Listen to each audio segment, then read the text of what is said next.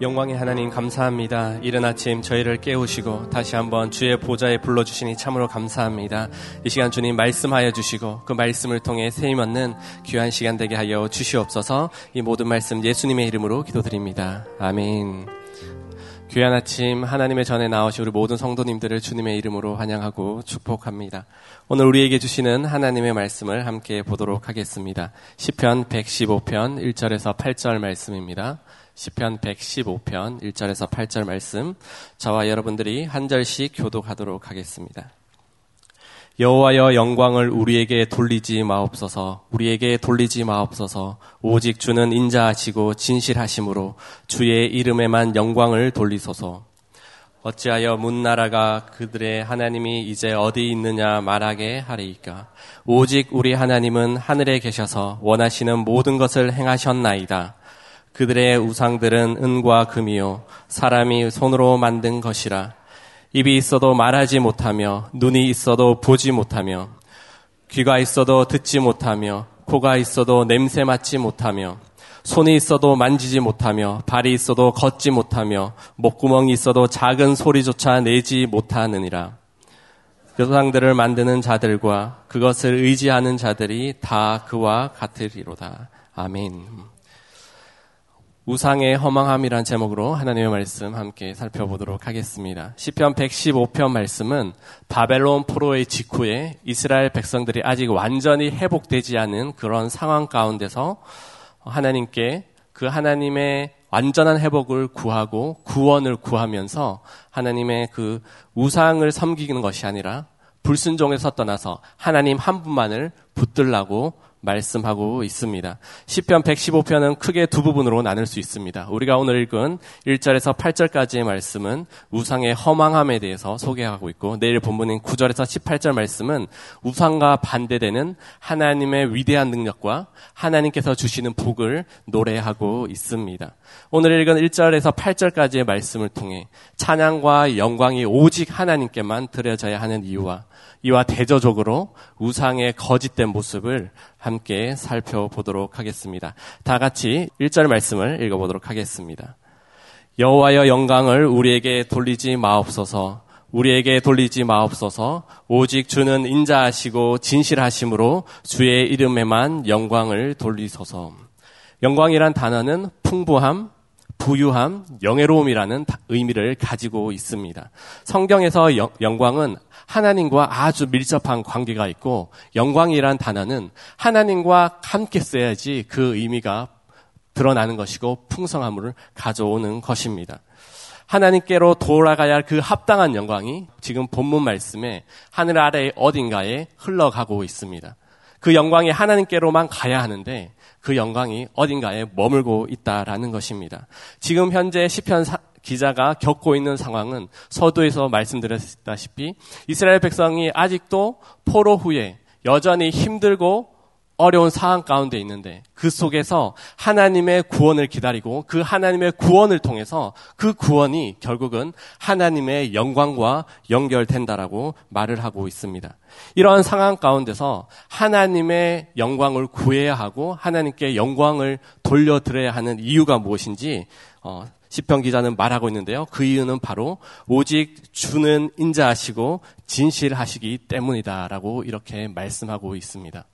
오직 주는 인자하시고 우리가 시편에 나오는 계속해서 나오는 이 인자라는 단어 계속해서 나옵니다. 이것은 무엇입니까? 바로 하나님께서 그들의 백성들을 향한 언약적인 사랑, 변치 않는 사랑, 그 하나님의 보호하심과 인도하심을 바로 인자하심이라고 이렇게 말을 하고 있습니다. 하나님은 그리고 진실하십니다. 인자하시고 진실하신 그 하나님이 계시기에 우리는 하나님께 영광을 돌려드려야 한다고 이렇게 말을 하고 있습니다. 이 그 하나님의 인자하심과 진실하심이 이 땅을 살아가는 우리의 믿음의 근거가 되고 하나님을 찬양하는 해야 하는 이유가 되고 우리의 삶을 통해서 하나님께 영광을 올려 드려야 하는 이유가 된다라는 것입니다. 심지어는 우리가 나와서 하나님께 기도하는 그 이유도 하나님의 인자하심과 진실함을 믿고 그것을 의지하기 때문에 우리가 이 새벽에 하나님께 기도할 수 있는 것입니다. 그의 백성들을 향한 사랑과 진실함은 변하지 않습니다. 그러기에 우리는 마땅히 하나님께 영광을 올려드려야 하는 것입니다. 성경 전체에서 하나님의 영광은 바로 구원과 절대로 뗄 수 없습니다. 하나님께서 출애굽 사건을 통해서 그의 백성을 구원하시고 대적을 심판하심을 통해서 하나님께서는 스스로 영광 받으셨습니다. 또한 그의 백성들을 통해서 영광을 받으셨습니다. 그 하나님의 영광이 구약에만 머무는 것이 아니라 이 땅을 살고 있는 우리 신약의 시대에 그 하나님의 구원과 관련된 그 사건을 통해서 결국은 하나님의 영광이 드러난다라는 것입니다. 하나님의 임재 가운데 거하는 그의 백성들 가운데 하나님의 영광이 있고 하나님을 따라 날마다 순종해서 걸어가는 그 백성들 가운데 하나님의 영광이 드러나고 그 영광을 하나님께서 받으셔야 하는 것입니다. 성경의 전체 구원 역사를 보면 하나님의 많은 영광의 이야기들이 나옵니다. 하지만 그 하나님의 영광의 결정체는 바로 예수 그리스도의 십자가 사건에서 드러납니다. 십자가는 수치와 아픔, 치욕의 상징입니다. 하지만 예수 그리스도께서 십자가의 죽으심으로 말미암아 하나님의 영광이 선포되었습니다. 특별히 복음서 가운데 요한복음을 자세히 보시면 요한 요한 기자는 그 영광이란 단어와 십자가를 동일하게 적용하고 있습니다. 예수 그리스도 그 십자가 사건이 하나님에겐 영광이 되는 것입니다. 왜냐하면 그 하나님의 최종 계획인 우리 인류를 향한 그 구원의 사건이 완성되는 자리이고 그것을 통해서 모든 인류를 구원하신 그 하나님의 능력이 선포되는 자리가 바로 십자가이기 때문입니다. 그 사건을 통해서 하나님의 영광이 드러났고 그 은혜를 입은 사람 가운데 하나님의 영광이 지금도 있는 줄 믿습니다. 이 자리에 계신 우리 모두가 하나님의 영광을 입은 사람이고 우리가 그 영광을 입고 우리가 그 영광을 가지는 것이 아니라 우리의 삶을 통해서 영광받기 합당하신 오직 그 영광이란 단어는 하나님께만 어울리기 때문에 그 영광을 우리가 취하는 것이 아니라 하나님께 다시 올려드려야 하는 것이 우리의 사명이고 우리가 당연히 이 땅 가운데 살아가야 할 우리의 삶의 원리가 되는 것입니다. 사도 바울은 빌립보서 1장 어, 10절에서 11절 말씀으로 이렇게 말씀하고 있습니다. 우리 다 함께 읽어 보도록 하겠습니다. 너희로 지극히 선한 것을 분별하며 또 진실하여 허물 없이 그리스도의 날까지 이르고 그리스도 예수 그리스도로 말미암아 의의 열매가 가득하여 하나님의 영광과 찬송이 되기를 원하노라. 아멘. 구원받은 하나님의 자녀들이 이 땅 가운데서 선한 것을 분별하고 진실하여 허물 없이 그리스도의 날까지 이르러야 합니다. 예수 그리스도로 말미암아 의의 열매가 가득하고 우리가 하나님의 영광과 찬송이 되기를 사도 바울은 기도하고 있습니다. 우리 자울을 한번 보시면서 이렇게 고백할까요? 당신은 하나님의 영광입니다. 우리 좀 이런 마음을 가지고 오늘 하루를 좀 살았으면 좋겠습니다. 우리가 하나님의 구원의 은혜를 받았고 그 구원의 역사하심을 통해서 내 스스로가 하나님의 영광이다라는 것, 어떤 영적 자부심을 좀 가지고 살았으면 좋겠습니다. 십자가를 통해 그 하나님의 구원의 역사가 나타났고 그 십자가를 통해 하나님의 영광이 드러났습니다. 우리 자체가 하나님의 영광이 되고 이제 그 영광을 우리의 삶을 통해서 하나님께 올려 드려야 하는 것입니다. 우리가 하나님의 영광과 찬송입니다. 우리를 통해서 하나님은 여전히 그 하나님의 영광을 받기를 원하시고 그 영광 가운데 날마다 그 영광으로 충만해지기를 원하는 것이 하나님 아버지의 마음인 것입니다. 오늘 하루의 삶을 살아가면서 나에게 베푸신 그 하나님의 영광을 다시 기억하고 구원의 은혜, 그 구원의 은혜로 말미암아 주님의 말씀에 순종하면서 그 뜻을 다시 한번 주님께 올려드리는 귀한 하루를 사는 우리 모든 성도님들이 되기를 주님의 이름으로 축복합니다. 시편 기자는 더 나아가서 많은 나라들이 하나님의 능력과 영광을 조롱하고 있다라고 이렇게 말합니다. 다 같이 2절 말씀을 읽도록 하겠습니다. 어찌하여 문나라가 그들의 하나님이 이제 어디 있느냐 말하게 하리이까. 이방신 우상을 섬기는 이방 나라들이 지금 현재 이스라엘 백성이 겪고 있는 아픔과 나라의 몰락 때문에 너희 하나님이 어디 있느냐라고 이렇게 조롱을 합니다. 여러분도 신앙, 어, 신앙생활 하시다 보면 아시겠지만 가족 욕하는 것과 종교 욕하는 것은 더 이상 참을 수 없습니다. 그만큼 하나님을 욕하는 것이 얼마나 기분 나쁘고 조롱하는 것이 우리에게는 어, 영적으로 너무나 수치스럽고 또 아픔을 겪습니다. 하지만 그 속에서 당당히 시편 기자는 이렇게 선포합니다. 다 같이 3절 말씀을 읽도록 하겠습니다. 오직 우리 하나님은 하늘에 계셔서 원하시는 모든 것을 행하셨나이다. 아멘. 시편 기자는 오늘 하나님을 하늘에 계신 하나님이라고 이렇게 말을 하고 있습니다. 하늘에 계신다라는 것은 특정하게 우리가 막연한 하늘에 있는 것이 아니라 그 하나님의 속성이 세상의 그 모든 것을 위해 뛰어나시고 통치하시고 인간의 유한한 생각으로 할 수 없는 그 모든 것들을 하나님께서 다스리고 계시다라고 표현하고 있는 것입니다. 하나님의 뜻과 계획 안에서 모든 세상의 질서들이 움직이게 되어 있다라는 것입니다. 하나님께서 한 나라를 세우시고 망하게도 하시고 그들의 백성을 이끌어 가시는 것이 하늘에 계신 그 하나님의 능력인 것입니다. 그리고 하나님은 원하시는 모든 것을 할 수 있는 분이라고 이렇게 말을 하고 있습니다. 우리의 삶 가운데 하나님께서 찾아오셔서 하나님의 섭리 안에서 우리의 모든 삶을 이끌어 간다라고 이렇게 시편 기자는 말을 하고 있습니다. 하지만 하나님께 돌아가야 할 영광을 가로채고 있는 그 거짓된 영으로 세상을 이끌어가는 우상의 모습은 어떠한 것인지 우리 4절부터 7절 말씀을 통해 함께 보도록 하겠습니다. 다 같이 4절에서 7절 말씀을 읽도록 하겠습니다. 그들의 우상들은 은과 금이요 사람이 손으로 만든 것이라 입이 있어도 말하지 못하며 눈이 있어도 보지 못하며 귀가 있어도 듣지 못하고 코가 있어도 맛에 맞지 못하며 손이 있어도 만지지 못하며 발이 있어도 걷지 못하며 목구멍이 있어도 작은 소리조차 내지 못하리라. 4절부터 7절까지 매절마다 반복되는 그런 단어가 있습니다. 한글 성경에는 잘 나타나 있지만 우리 큐티 책의 영어 번역본만 보더라도 but이라는 단어가 나옵니다. 우리 하나님은 하늘에 계시고 모든 것을 할 수 있는 분이시지만, 하지만 우상은 어떠합니까? 우리 5절부터 7절까지 보시면, 자, 우리 빨간 펜을 들고 영어를 한번 보도록 하겠습니다. but cannot. but cannot. 5절부터 7절까지 두 번씩 계속해서 반복하고 있습니다.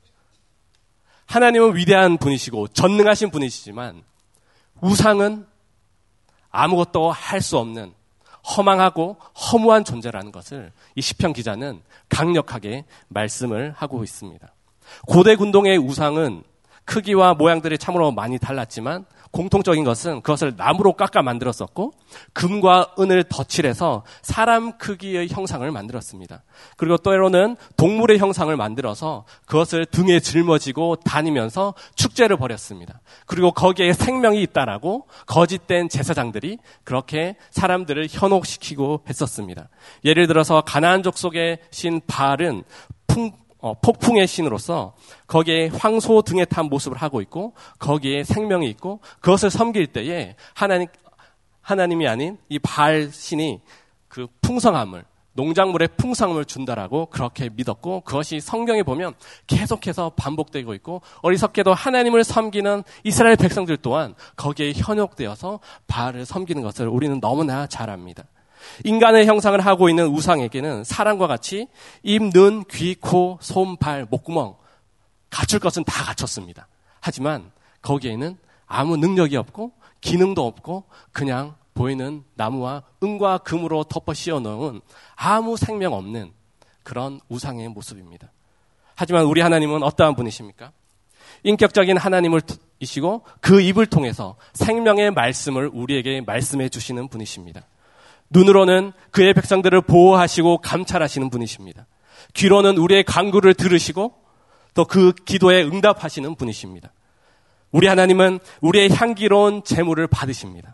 그리고 하나님은 그의 손으로 세상을 창조하셨고 그의 팔로 우리에게 구원을 가져다 주시는 분이십니다. 구원의 하나님은 그의 발로 우리와 동행하시고 그의 백성들의 삶을 인도해 가고 계십니다. 우리의 삶 가운데 친밀히 찾아오셔서 우리의 삶 가운데 잠잠히 함께 하시는 그 하나님은 세상의 그 어떤 우상과 비교할 수 없는 전능하신 하나님이신 줄 믿으시기 바랍니다. 그런 하나님을 경험하고 계십니까? 세상은 우리를 자꾸 우리를 유혹합니다. 돈으로 유혹하고요. 권력으로 우리를 유혹합니다. 우리는 실제 보이지 않는 어떠한 우상 형상을 만들어 놓고 살아가고 있지는 않지만 우리의 마음 가운데 우리의 생각을 뺏고 우리의 마음을 뺏는 그런 우상들이 너무나 많습니다. 저는 우상을 이렇게 한번 정의해 보았습니다.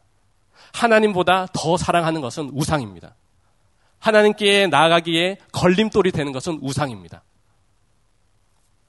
하나님과 동등하게 비교되는 그 자체가 비교하는 그것이 우상입니다. 저는 하나님의 말씀을 준비하면서 내 안에 있는 우상이 뭘까라는 것들을 생각해 보았습니다.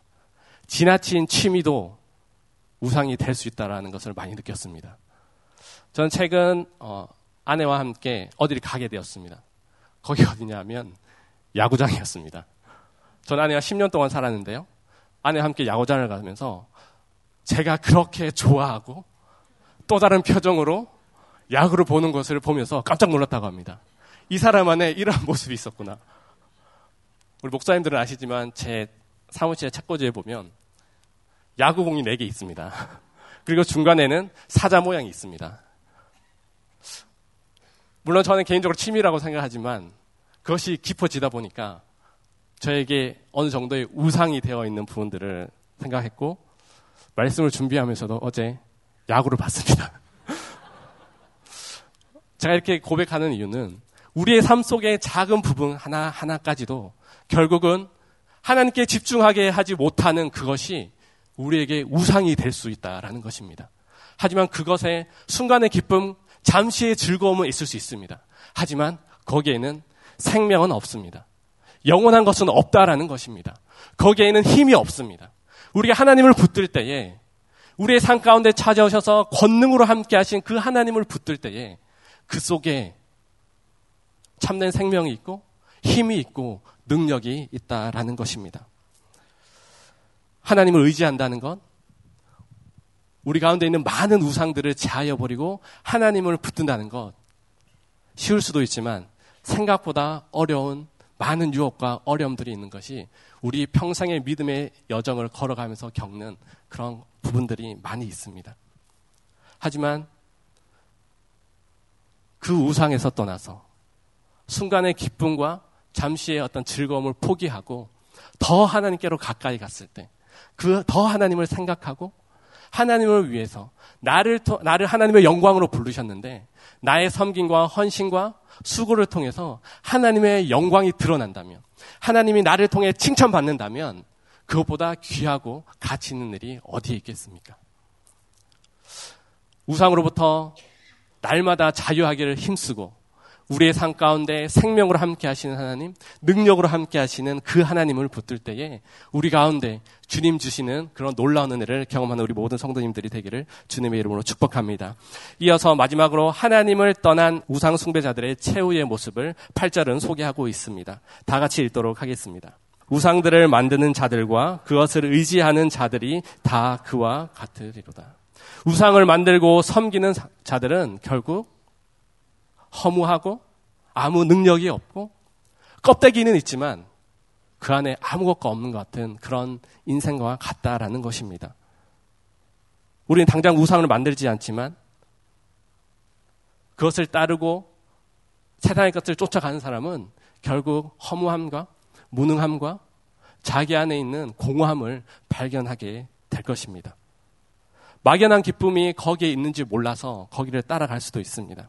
하지만 예수 그리스도의 그 생명을 경험한 그 사람들은 결코 따라갈 수 없고 따라가서도 안 되는 것입니다. 우상 안에는 사람의 두려움으로 인해 만들어진 많은 부분들이 있습니다. 심지어는 교회도 마찬가지입니다. 내가 주일날 교회 가지 않으면 가다가 벼락을 맞을 것 같고 교통사고가 날 것 같고 그런 두려움이 참된 하나님을 만나는데 걸림돌이 될 수 있습니다. 우리의 연약함과 부족함과 두려움이 있기 때문에 우상을 따르게 되고 거기에 힘과 능력이 있는 것처럼 착각하며 살아갑니다. 결국 죄된 인간이 만들어낸 우상. 그 우상에는 근거 없는 자신감들이 아주 많습니다. 그리고 거기에는 근거가 없는 믿음입니다. 거기에는 소망 없는 기대만 가득할 뿐입니다. 하지만 예수 그리스도를 믿는 하나님의 백성들에게는 이것과 비교할 수 없는 하늘의 영광으로 예비된 부분들이 있고 우리의 삶 가운데 주님께서 친밀히 찾아오셔서 날마다 우리의 삶 가운데 동행하시고 채우시고 길을 여시고 붙드시는 그 하나님의 생명의 말씀이 우리의 삶을 채우고 이끌어 가는 줄 믿습니다. 하나님의 말씀을 맺도록 하겠습니다. 하나님은 인자하시고 진실하시고 그 영광의 하나님시고 전능하신 분이십니다. 하지만 우상은 허무하고 거짓되고 무능합니다. 여러분들은 어느 편에 서시겠습니까? 당연히 하나님 편에 서야겠죠. 하나님 편에 서 있는 사람들인 줄 믿습니다. 모든 것을 이루시는 하늘에 계신 그 하나님께서 당연히 우리의 삶을 통해 영광 받으시고 그 영광을 통해서 그 하나님의 나라가 점점 확장되어 가야 하는 줄 믿습니다. 주의 백성들을 지키시고 보호하시고 주의 능력으로 지금도 우리를 붙들어 주시는 분이십니다. 구원을 행하시는 하나님, 그의 백성들을 돌보시는 그 하나님의 놀라운 능력으로 말미암아 우상의 유혹으로부터 자유하고 전능하신 하나님, 생명의 하나님을 나의 마음속에 기억하고 그것이 산 가운데 흘러나왔을 때 세상의 많은 우상으로부터 자유하시고 나는 승리하였노라. 예수 그리스도의 이름으로 승리하였노라. 전능하신 하나님만 따르겠노라. 생명의 하나님만 따르겠노라. 고백하는 저와 여러분들이 되기를 주님의 이름으로 축복합니다. 다 같이 기도하겠습니다. 살아계신 하나님, 감사합니다. 우리를 구원의 자리에 불러주시고, 우리를 하나님의 영광으로 인정해 주시니 감사합니다. 주님은 인자하시고, 진실하시고, 하나님 그 능력과 생명 가운데 있는 그 하나님의 능력인 줄 믿습니다. 하나님 많은 세상의 우상들이 있지만 하나님 그것이 허무하고 아무 능력이 없고 소망 없는 그런 우상인 줄 믿습니다. 하나님, 우리 가운데 많은 유혹들과 우리 마음속 가운데 솟아나오는 우상의 모습들을 제하여 주시고, 오직 예수 그리스도의 능력을 바라보며, 하나님께서 우리를 사랑하시고, 능력의 하나님으로 우리 삶 가운데 임재하시는 그 하나님의 돌보심을 경험하는 모두가 될 수 있도록 주님 축복하여 주시옵소서 이 모든 말씀 예수님의 이름으로 기도드립니다.